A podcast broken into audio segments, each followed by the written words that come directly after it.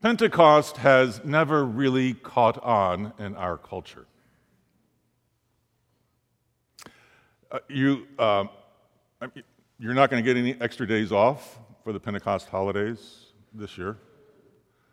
Uh, your family's not going to ask you to travel home for the big Pentecost family dinner when everybody gathers together for Pentecost dinner.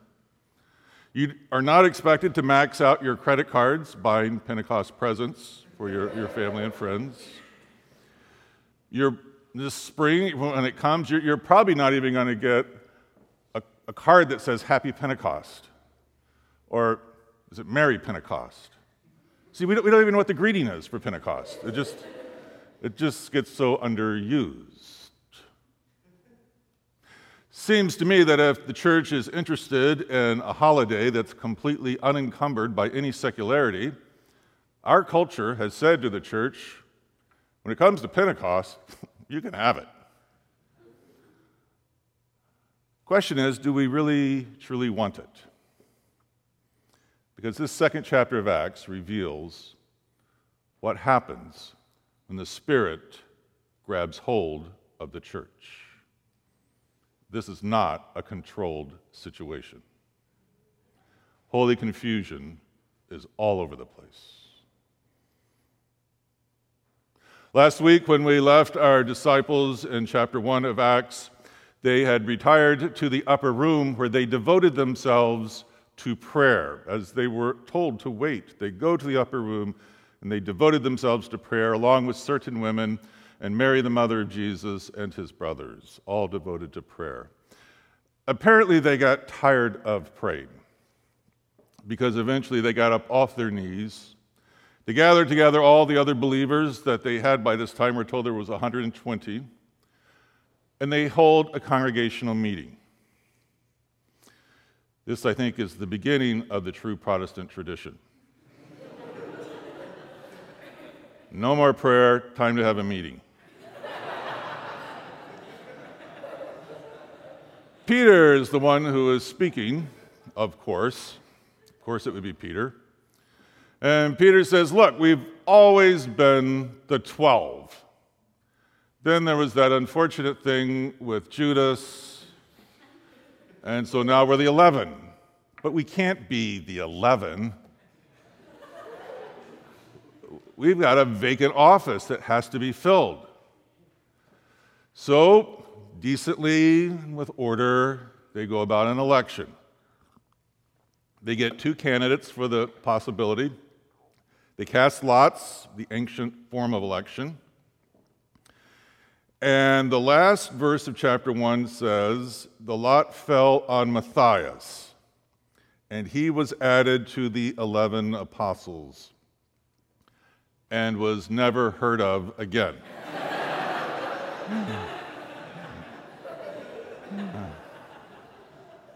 It's not really about maintaining the way it used to be.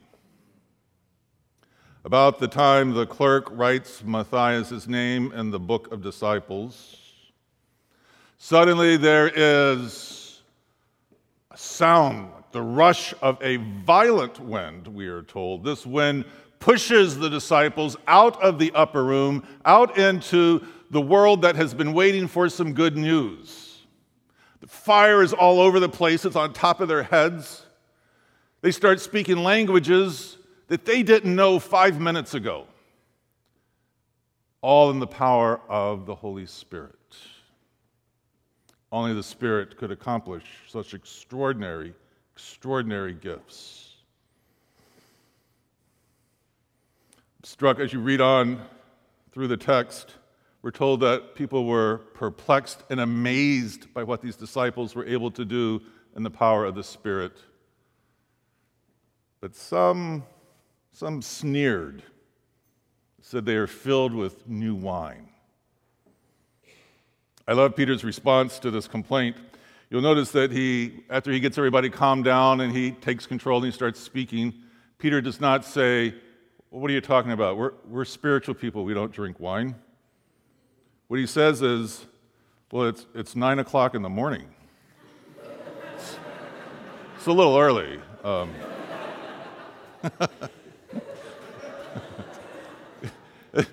And then, and then after saying that, you read this, it's right here. I'm not. This, uh.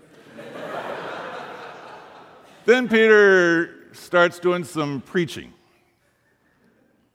And it's a pretty good sermon. Uh, um, he has a text, he uses the prophecy of Joel. He demonstrates how Jesus is the fulfillment of this prophecy. He's got an illustration with King David for what it means to be the Messiah, which, like many sermon illustrations, muddles the point just a little bit that he's trying to make.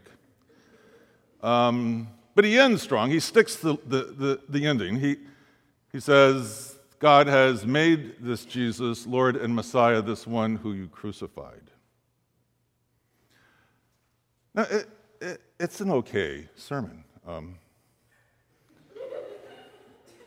but the fascinating thing is at the end of it, we're told 3,000 people applied for baptism at the end of this pretty good sermon.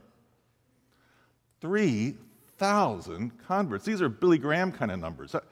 How, how, do, how does this sermon get 3,000 converts into the church? They've just gone from 12 to 120 to 3,000 at the end of this sermon. Only the power of the Holy Spirit can do this. It's really never about the sermon, it's about what the Spirit chooses to do through your preaching. You never know what the Spirit will choose to do in the pews every time you climb up into a pulpit. You're not in control. The best you can do is try to weave the sermon together. All of my sermons, like Peter's, are pretty good. But whenever anything, anytime something happens, it's because of the Spirit.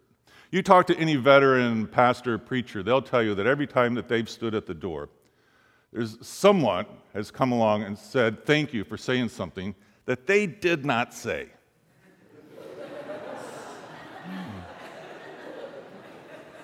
It's the Holy Spirit. I once stood at the door and a woman came through with her, her eyes welling up with tears. And she said, When you brought up that point about forgiveness, I, I realized that Uh, I, I have been harboring a small offense against my husband. It was a really little thing, but it's become a deeper and deeper wedge. I'm hurting our marriage because I won't forgive him, even though he keeps asking me. I have got to deal with this. I'm going home right now to take care of this. Thank you so much. It was a stewardship sermon I had just given. I was, I, was a, I was a mile away from forgiveness. That's what she needed to hear. The Spirit knew it, she knew it. That's, that's what she heard.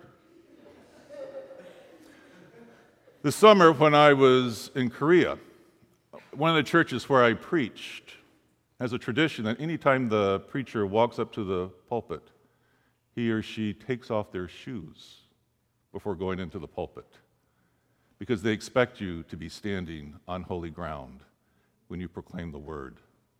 Not because of your power, not because of how carefully you've carved the sentences, because you don't know what the Holy Spirit is going to do in the course of your proclamation. 3,000 converts are brought to the church. Now, what do you think happened the next Sunday when 3,000 new members showed up for worship? Again, we've, we've gone from 12 to 120 to all of a sudden, after one sermon, 3,000. I can tell you what happened when they all came to worship. Somebody said, Well, there goes all the parking. Somebody said, He's sitting in my pew. Someone said, This wasn't even in the strategic plan. How can we be doing this? Or I know they're all going to want small groups, and then they're going to all want the upper room at the same time. That's our upper room. How can we give it to them? And do you think all 3,000 of these new converts were sweet and pleasant people? What are the odds? 3,000? Some of them had to have been jerks. It's just that now they're Christian jerks. And we're expected to love them. Right. So within within days, the church has already become a mess. You've got wind blowing people all around, fire all around. Who knows where that comes from and how do you control that? You've, you've got people from different nationalities all in the same church. The text says Arabs and Jews both are brought into the church right from the get go, first day the church is born. Romans and Egyptians, people from Mesopotamia, they're all in the church now. You've got people who are difficult and people who are wonderful. You've got young people and adults and senior citizens who are going to need care, and some of them are going to be poor. We really have to do a good job of taking care of them. We don't even know them, but we've got to love them and take care of them. We have people who were enemies who find themselves both standing next to each other in baptism. We've got sinners and the Blessed Virgin Mary all in the same church. What, what do you call holy confusion like this?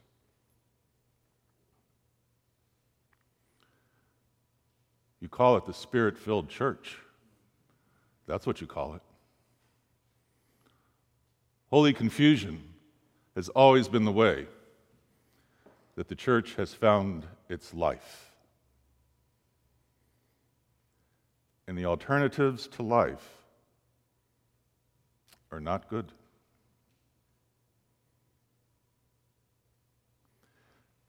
In the name of the Father, Son, and Holy Spirit. Amen.